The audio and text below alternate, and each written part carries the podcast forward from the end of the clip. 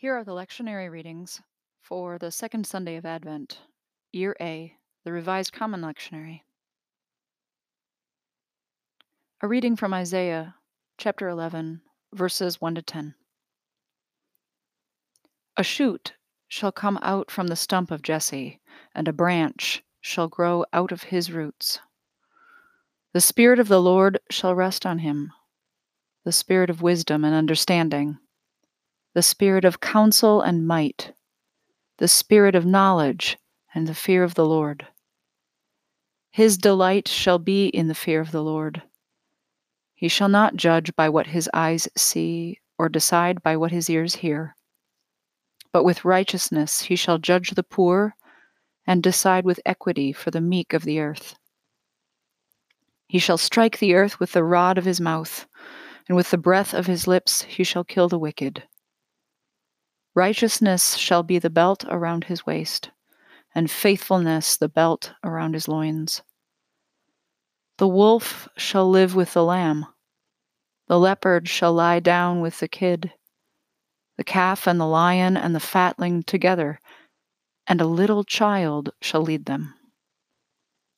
The cow and the bear shall graze, their young shall lie down together, and the lion shall eat straw like the ox. The nursling child shall play over the hole of the asp, and the weaned child shall put its hand on the adder's den.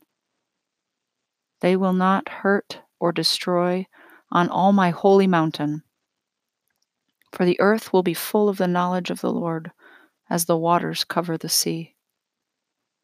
On that day the root of Jesse shall stand as a signal to the peoples. The nations shall inquire of him, and his dwelling shall be glorious. A reading from the letter to the Romans, chapter 15, verses 4 to 13. Whatever was written in former days was written for our instruction so that by steadfastness and by the encouragement of the Scriptures we might have hope. May the God of steadfastness and encouragement grant you to live in harmony with one another, in accordance with Christ Jesus, so that together you may with one voice glorify the God and Father of our Lord Jesus Christ. Welcome one another, therefore, just as Christ has welcomed you, for the glory of God. For I tell you that Christ has become a servant of the circumcised on behalf of the truth of God, in order that he might confirm the promises given to the patriarchs, and in order that the Gentiles might glorify God for his mercy. As it is written, Therefore I will confess you among the Gentiles and sing praises to your name. And again he says, Rejoice, O Gentiles, with his people. And again, Praise the Lord, all you Gentiles, and let all people praise him. And again, Isaiah says, The root of Jesse shall come, the one who rises to rule the Gentiles. In him the Gentiles shall have hope.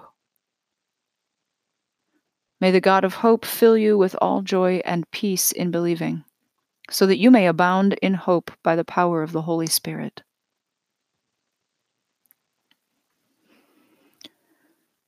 The Holy Gospel of our Lord Jesus Christ according to Matthew, chapter 3, verses 1 to 12.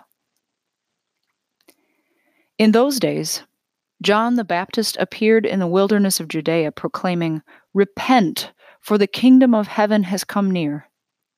This is the one of whom the prophet Isaiah spoke when he said, The voice of one crying out in the wilderness, Prepare the way of the Lord, make his path straight.